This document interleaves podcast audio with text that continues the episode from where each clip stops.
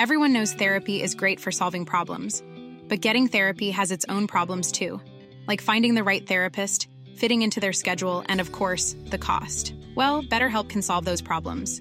It's totally online and built around your schedule. It's surprisingly affordable too. Connect with a credentialed therapist by phone, video, or online chat, all from the comfort of your home. Visit better help dot com to learn more and save ten percent on your first month. That's BetterHelp, H E L P. Traffic jams, tailgating, pileups. Ugh, the joys of driving. How could it get worse? The federal government wants to have a say in what you drive. That's right. The Biden administration's E P A is pushing mandates that would ban two out of every three vehicles on the road today. Don't let Washington become your backseat driver. Protect the freedom of driving your way. Visit energy citizens dot org. Paid for by the American Petroleum Institute. It's beginning to feel a lot like summer, and the Home Depot has savings on everything you need to get it started this Memorial Day. Step up your grill game with propane griddles from Next Grill for the perfect smash burger. Then feast with your friends and family around a new patio set from Hampton Bay. However you plan to kick off summer, the Home Depot has savings on everything you need to do it right. Feels like Memorial Day at the Home Depot. How doers get more done.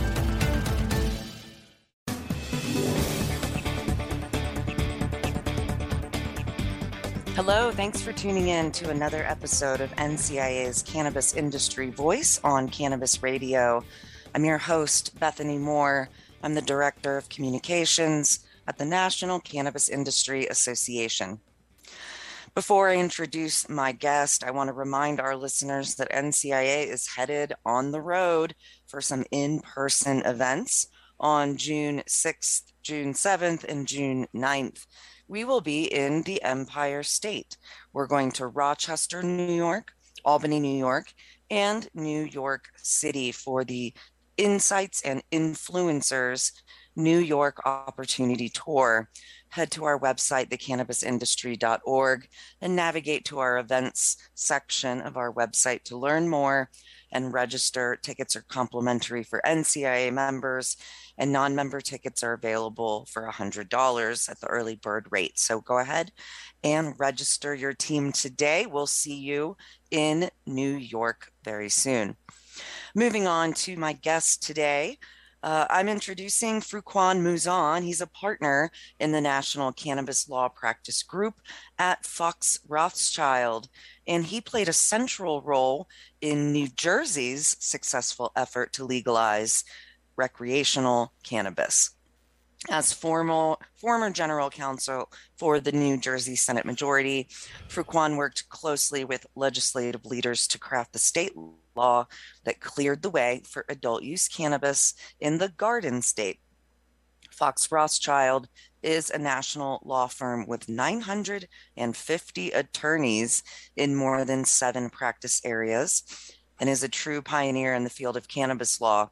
Fox Rothschild was among the first major law firms to embrace the industry and is consistently ranked among the nation's top cannabis law firms in Chambers, U S A. Thank you for joining me on the show today, Fruqan. Thank you for having me. Great. So let's start by getting to know you a little bit. Uh, let's share a little bit about your background and experience before you started working in cannabis. Did you go straight into law, or you want to be an astronaut when you grow up? Or what's your never, back? Never wanted to be an astronaut. I don't like flights more than three or four hours. So being feet on the ground months, that wasn't going to work out. But I did think I was going to be the, the middleweight champion of the world. And then after that, I was going to be a lawyer. I always wanted to be a lawyer at some point in my life, um, even at an early age. So just kept following the dream until it got done. And I became a lawyer in nineteen ninety-eight. So well before getting involved in cannabis, I had been a lawyer for twenty years already. Yeah. Tell me more about that. What kind of firms were you working for? What kind of areas of law were you practicing? Well, I was fortunate. I did very well in law school. So like when I graduated in ninety-eight, I was ranked, I think, number four or five in the class. So what do you do when you graduate four or five in the class? Well, you get a federal clerkship. So I clerked on the federal level, on the district level, the trial court level, and on the appellate level. And then after that, it was big firm life. So I was a litigator in a big firm for a number of years. And then I got a call during the time John Corzine was the governor and he needed help in his assistant counsel's office. So I went and worked in the Corzine administration for a few years. Then I was back to big law firms and litigating again. So I did that again for a few years. And then I got a call again from Steve Sweeney, who was then the Senate president of the state of New Jersey. And he said he was going to run for governor. He ended up not doing that, but he was going to beef up his office to get ready for that run. And he recruited me to be the general counsel in the state Senate for the majority Democrat Party. Busy, busy. Yeah, it's been fun. It's been a great ride. Great. So moving on to taking all of these legal skills that you have and experience, how did you end up moving into working on cannabis in, in this legal space? Well, I happen? didn't I didn't choose cannabis. It was forced on me. So as I've said, I was the, the head lawyer in the, the Democratic Senate for the Senate at the time. And in that role, it was like two thousand fourteen to two thousand nineteen. It was a, a big, very interesting job. And at first, Chris Christie was the governor, so it made it even more interesting because we were fighting with him and we we're trying to do Equal Opportunity Act, and we we're trying to raise the minimum wage and put cameras on police vehicles and then seat judges. So I'm busy doing all these things. And then one day, Senator Scutari just walked in my office and we were talking about a bunch of things. And he just said, I think we should make marijuana legal in New Jersey. And I was like, bro, I'm busy. I got other things to do. There's no way uh, we're going to get that done. And that's kind of how it got started. It was his idea that we were going to make it legal. There was a trip to Colorado. It started to gain momentum. I never thought it was going to work, at least initially. You know, New Jersey is one of the only states you can't pump your own gas or buy a firecracker. I thought there was no way. you know, I was like, you know, I thought there was no way that was going to happen. So it was forced on me. I didn't think it was going to work, but it somehow, you know, we kept on moving until it got done. Great. So these days you're you're working with Fox Rothschild as well, which is a huge, huge law firm. Um, and, and it has its own cannabis law practice group right. at this point as well, a whole a whole department. What's uh what's going on there? What's your day-to-day like when you're working on these issues? And what else is up with uh, Fox Rothschild this year? Well, it's been great. I, I joined Fox recently. So initially, um, when I decided to leave the government, because I saw, I was like, wait a minute, this is going to happen. It's going to be a lot of money made, and I don't want everyone to get rich except me. So let me get back into private practice and, and start, you know, getting involved with it from that end, because I figured no one understood it better than me. I was involved in writing it from the start. So initially, I left and I looked for a firm that didn't have a cannabis practice group because I wanted to do my own thing, right? So I started a cannabis practice group at a major New Jersey firm. I think it might be the largest New Jersey-based firm at the time. So I started there. I built a cannabis practice group. It was great. It got so big that I had to look to join a bigger team. So at that point, you know, they put the rankings out. Fox Rothschild was always in the top five in the country, and they actually had a New Jersey office. So I was like, it kind of makes sense for me to go somewhere where I can grow the business. So I ended up here. Gotcha. Great. So how many attorneys are you working with on, on these issues, and, and any specific things keep coming up over and over again? Well, what's great about this firm is because they have this national practice. So there's people all over the country that have been involved with it. I think I'm pretty much the guy in New Jersey, but there's people that can help me if I get, you know, stumped, or there's some M and A stuff or some litigation. Um, the day-to-day in where we are in New Jersey is basically there is just a rush to get licenses. Like, we're in the early stages of the business, right? So mm-hmm. there are just countless, I guess I could count with a calculator, clients trying to get licenses right now. So the day-to-day is spent doing a lot of regulatory work. There's a lot of lobbying. I don't know if you know, but like in New Jersey, one of the mistakes I think we made was giving the local municipalities too much power. So before too much power? Too much power. Like, before you can even apply to the state for a license to do cannabis, you have to get a resolution from the town where you're going to operate specifically saying that they endorse you and your plans to operate at a specific location. So as you can see, like if you don't have someone that knows the mayor or someone that knows the councilman, or they don't recognize your name, you you might have trouble even getting that far. Mm.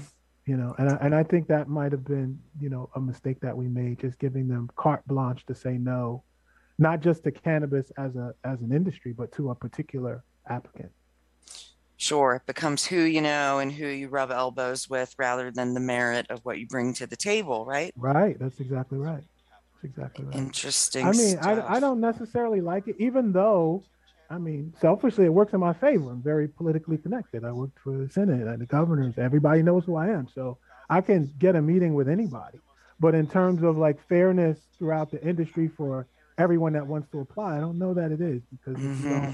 Hire me or some lobbyist or somebody, you may not even get in the door. Right, right.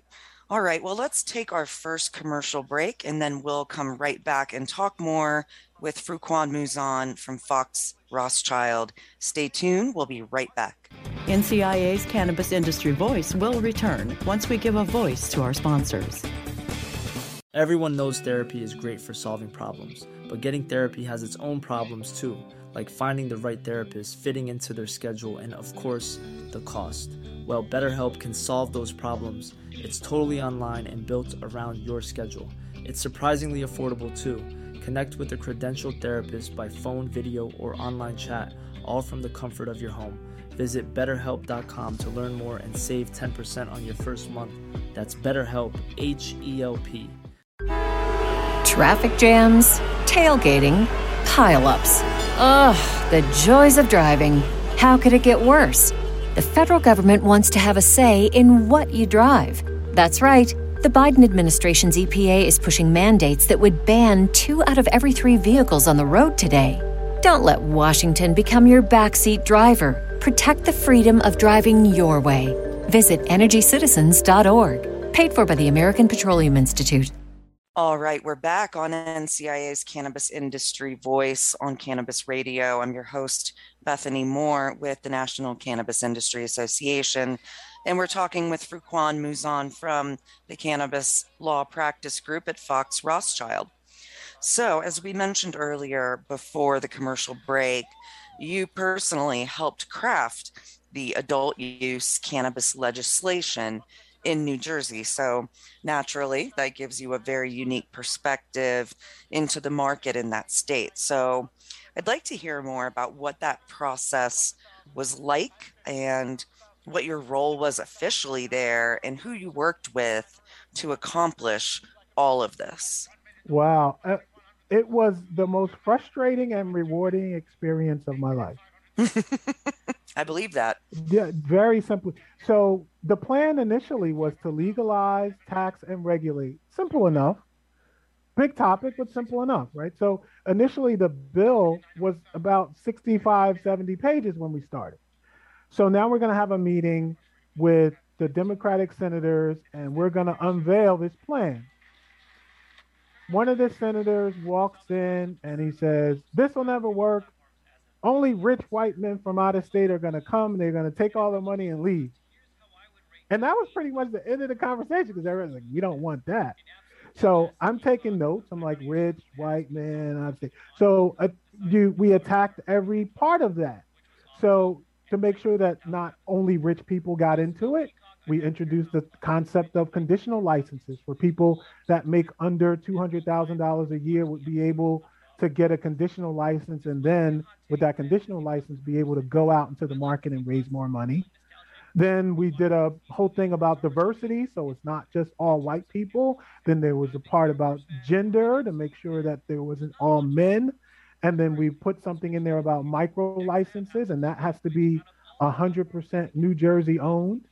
So it, and it went on like that. So then, all right, rich white man out of state, I have that done. Let's represent it. And then you do that, and then someone says, "Well, what about social justice?" So the first question, like, what does that even mean? So we got to try to figure that out. So we're going to do expungements, because you don't want people getting millionaires by selling marijuana. Meanwhile, other people are rotting in jail, right? That doesn't sound fair. So we're going to have expungements for everyone that has been convicted of a marijuana offense automatically. Is that going to satisfy people? Well, some people, because then it's like, well, what offenses? So everyone agrees that if you got caught with a simple possession, you would get an expungement. Then someone walks in and says, well, sometimes the prosecutor decides whether to charge you with possession or intent to distribute, and it could be the same amount. Okay, so let's get expungements for intent to distribute. But how much? Because no one wants someone that's selling forty pounds, because we thought that was a lot back then. Now a thousand pounds is considered a micro license, but back then forty pounds. So we're gonna, and the way the law is written in New Jersey, it's one level of offense if you were caught distributing less than an ounce. So everyone agreed to that. And then the second level was between one ounce and five pounds. And we got stuck. Some senators were like, we're not going to allow someone to get an expungement, and they had five pounds of marijuana. So we got stuck, and it stalled right there at that point. But it went on and on and on like that for a year or two. Mm, mm. So it sounds like you were kind of in an air traffic controller kind of a role with people coming in and out of a revolving door with new suggestions, all very valid suggestions, though. Yeah, but the problem is, so you have to get enough votes, but you had certain things that were damned if you do, damned if you don't. So if I mm. do the expungements up to five pounds, I'm going to lose these more moderate Democrats, right, and all the Republicans.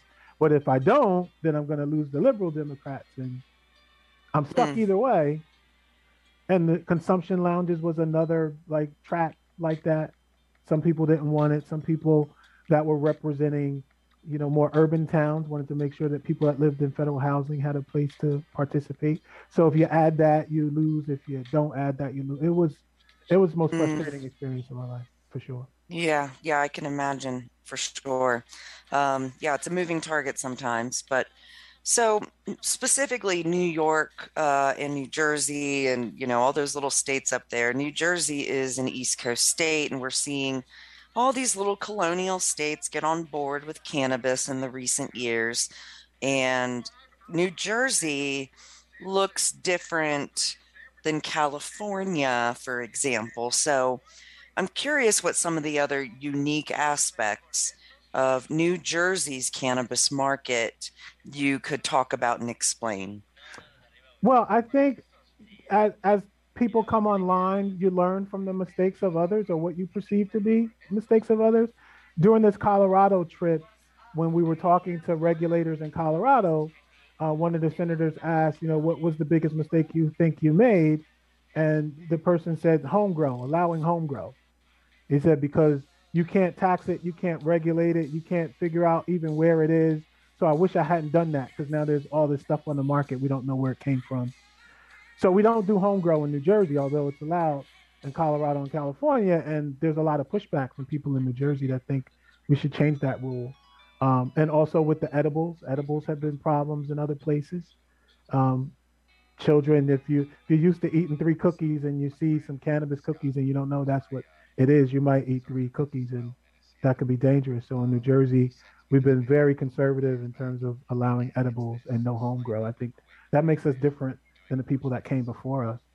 And New York, that came a little after us, like I said earlier about having to have a town approval, I think they've loosened that up. So you don't actually have to have a town vote on your license in New York. So I think as people come on, they're going to get, it's going to get better and better and better.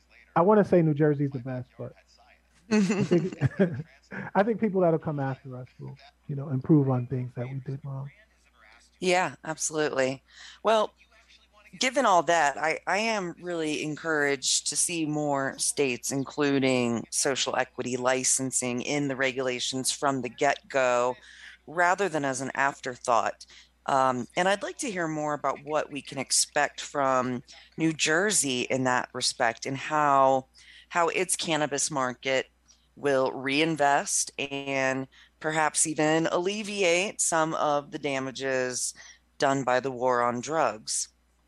Well, that's kind of a complicated. So it's it's two different things if you think about it. So the social equity has been defined as allowing people that may have had prior convictions get into the business, right? Initially, as I was explaining before, initially, the thought was to to remove that barrier, right? To pretty much put you on equal playing field. If you had a conviction, you could still apply.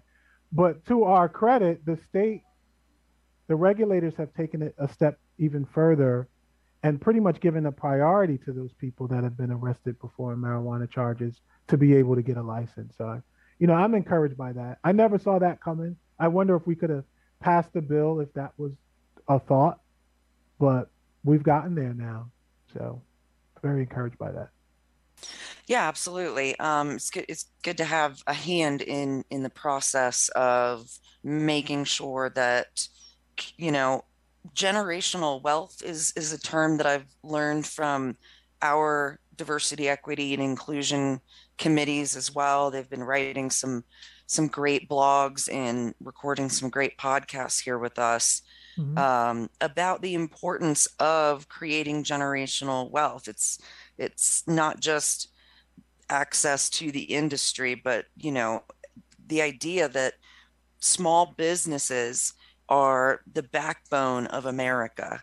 Small businesses lift up communities. Small businesses um, are really the, the path to um, alleviate poverty um, as well. And like you were mentioning earlier, you don't want all the licenses to go to a small group of rich white men, because they're just going to take it and they're going to leave. Exactly. They're, they're not going to reinvest in the community. They're not going to, you know, they're not passing it down to their children um, in the way that we see small businesses, mom and pop boutique type of business uh, models do. Is that, would you agree with me? I would agree with that, but I will, I will tell you something that very few people realize, and I didn't realize it at the time. But the way they define social equity in New Jersey is if you have been arrested more than once on a misdemeanor marijuana charge or just once on a major marijuana charge. Now, when I, when I said that, there's a picture in your head of who this person is that got arrested for marijuana. And I think I know what that picture looks like. The reality is it could be anybody, you know, and it's not like you had to have been arrested in the last few years. You could have gotten arrested when you're nineteen and now you're fifty.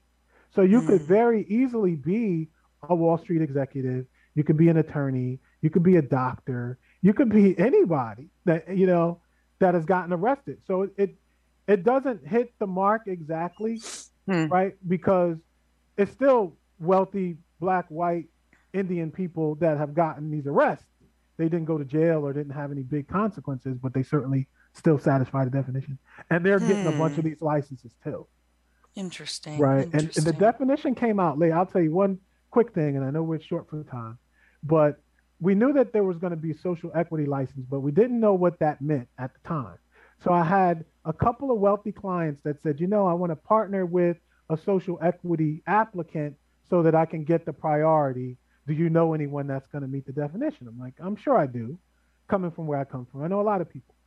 Then the definition comes out and it says, if you've been arrested twice for a small marijuana and more than once, the wealthy person was like, oh my, I fit the definition. Forget what I said before. Let's apply.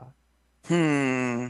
And that's not something anyone saw coming, because the picture of the person marijuana arrested for marijuana isn't necessarily the reality. Yeah, yeah, gotcha. Interesting. You could be any color, any class, and gotten pulled over. Yeah, absolutely. All right, we have to take our last commercial break, and then we'll come back and wrap up our chat with Fruqan Mouzon of Fox Rothschild. Stay tuned. We'll be right back. N C I A's Cannabis Industry Voice will return once we give a voice to our sponsors. All right, we're back on N C I A's Cannabis Industry Voice on Cannabis Radio. Uh, I'm your host, Bethany Moore, and we've been chatting with Fruqan Mouzon from Fox Rothschild and their Cannabis Law Practice Group. Um, so as we're wrapping up the last few minutes here of the show, um, I'm curious about some highlights about the licensing process, um, the whole process of getting a license to grow, sell, manufacture extracts, make cookies. whatever. I mean, it's definitely not a simple or easy process in any state with legal cannabis. They definitely make you jump through some hoops, um, do some tricks, and uh, I'm sure New Jersey is the same. Could you share some of the highlights about the licensing process in New Jersey that our listeners should know about? It's a major undertaking. If I was on a camera, I could show you the documents that have gone into licenses, and it could it's be like C V S receipts. Like, yeah, yeah. It's like a thousand pages of stuff. I mean, and, and it's all fair. They want to know who you are, what you're doing, where you're doing it, how you're going to do it. But by the time you get the answer to all those questions, you've hired a lawyer, an accountant, a lobbyist, and, and it can be very expensive. The hardest part, as I mentioned earlier, is getting this town approval. That in and of itself can be... Is getting the what? The town approval. So you, oh, right. you have to get, you have to find a location in a place that allows it, number one, and towns were able to opt out. And it has to be a place in the town where they say it's okay, which could be three blocks in the worst part of town. Mm, zoning, yep. Yeah, and then the landlord knows that, so he, he doubles the price when he sees you coming. Um, and that's just, that's been the hardest part, really. And not everyone has been able to successfully do that. Even if they had the money, even if they had the experience, it's still difficult to find a location and get the town approval. By far, that's the hardest part. Great. Yeah. Any other highlights about the licensing process uh, worth sharing with our audience? Well, think about it as one big resume. The application is one big resume. They want to know who you are. Now, if you were trying to be a dispensary owner, wouldn't it be great if you were a pharmacist? Then you can say, I've been selling drugs for twenty years, right? If you were a cultivator, wouldn't it be best if you were a farmer, right? And if you were trying to process, wouldn't it be best if you would be a, you were a chemist? Oh, and by the way, have a few million dollars and have the approval of the town. So everyone has to put together a team, because it's not one person that has a few million dollars, uh, has a pharmacy license, and, you know, a town approval or connections with the town. So it's usually a team of a few people in each application so that right. they can create one nice resume. And those are the people that win. Yeah. So lots of paperwork. Make sure you have lots of ink in your pens. Got it. Yeah. Well, that, that tracks with, uh, with what we're seeing in, in other states as well. So, um, but you know, forward progress, uh, again, much, much like you had said, when I was a medical marijuana activist in the two thousands, the idea of adult use cannabis was like, not even on my radar. Uh, right. Just, you know, just thought medical would be the achievement of our activism and advocacy. And then, boy, shoo, yeah, eight something years ago, things really, really changed with the first adult use states. And it's just been incredible to watch ever since. Are you having um, fun with it also? What's that? I said, are you having fun with it also, all the change? Um, it is fun. Um, it's, you know, it's stressful. It's fun.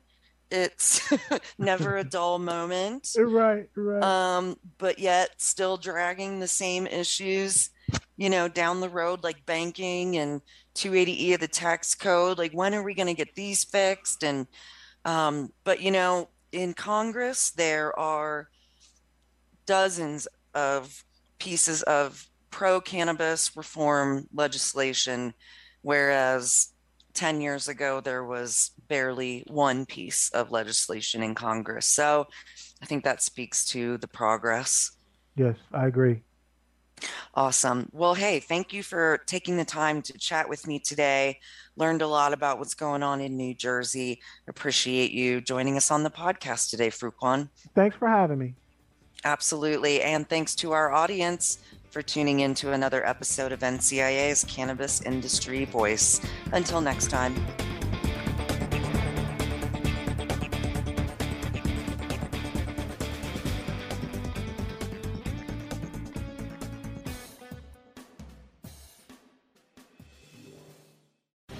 The opinions expressed on this cannabis radio dot com program are those of the guests and hosts and do not necessarily reflect those of the staff and management of cannabis radio dot com. Any rebroadcast, republication, or retransmission of this program without proper consent is prohibited.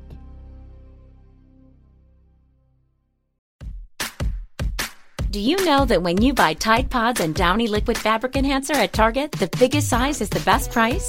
That means keeping your clothes looking great for longer and saving money. Tide tackles all your tough stains, and Downy protects your clothes from stretching, fading, and fuzz. Find Tide and Downy large-size laundry items at Target. Versus other sizes of same product at Target based on Target's list price per ounce slash pack as of twelve thirteen twenty twenty-one. Does your dog do zoomies over their current dog food? If the answer is no, you should check out Sundays for Dogs. Sundays makes dog food with delicious human-grade ingredients. In fact, in a blind taste test with leading dog food brands, dogs preferred Sundays forty to zero. Plus, Sundays helps with digestion, immunity, and energy. Right now, you can get fifty percent off your first month. Just visit sundays for dogs dot com slash woof fifty. Again, that's sundays for dogs dot com slash woof fifty. Traffic jams, tailgating, pileups. Ugh, the joys of driving. How could it get worse? The federal government wants to have a say in what you drive. That's right. The Biden administration's E P A is pushing mandates that would ban two out of every three vehicles on the road today. Don't let Washington become your backseat driver. Protect the freedom of driving your way. Visit energy citizens dot org. Paid for by the American Petroleum Institute.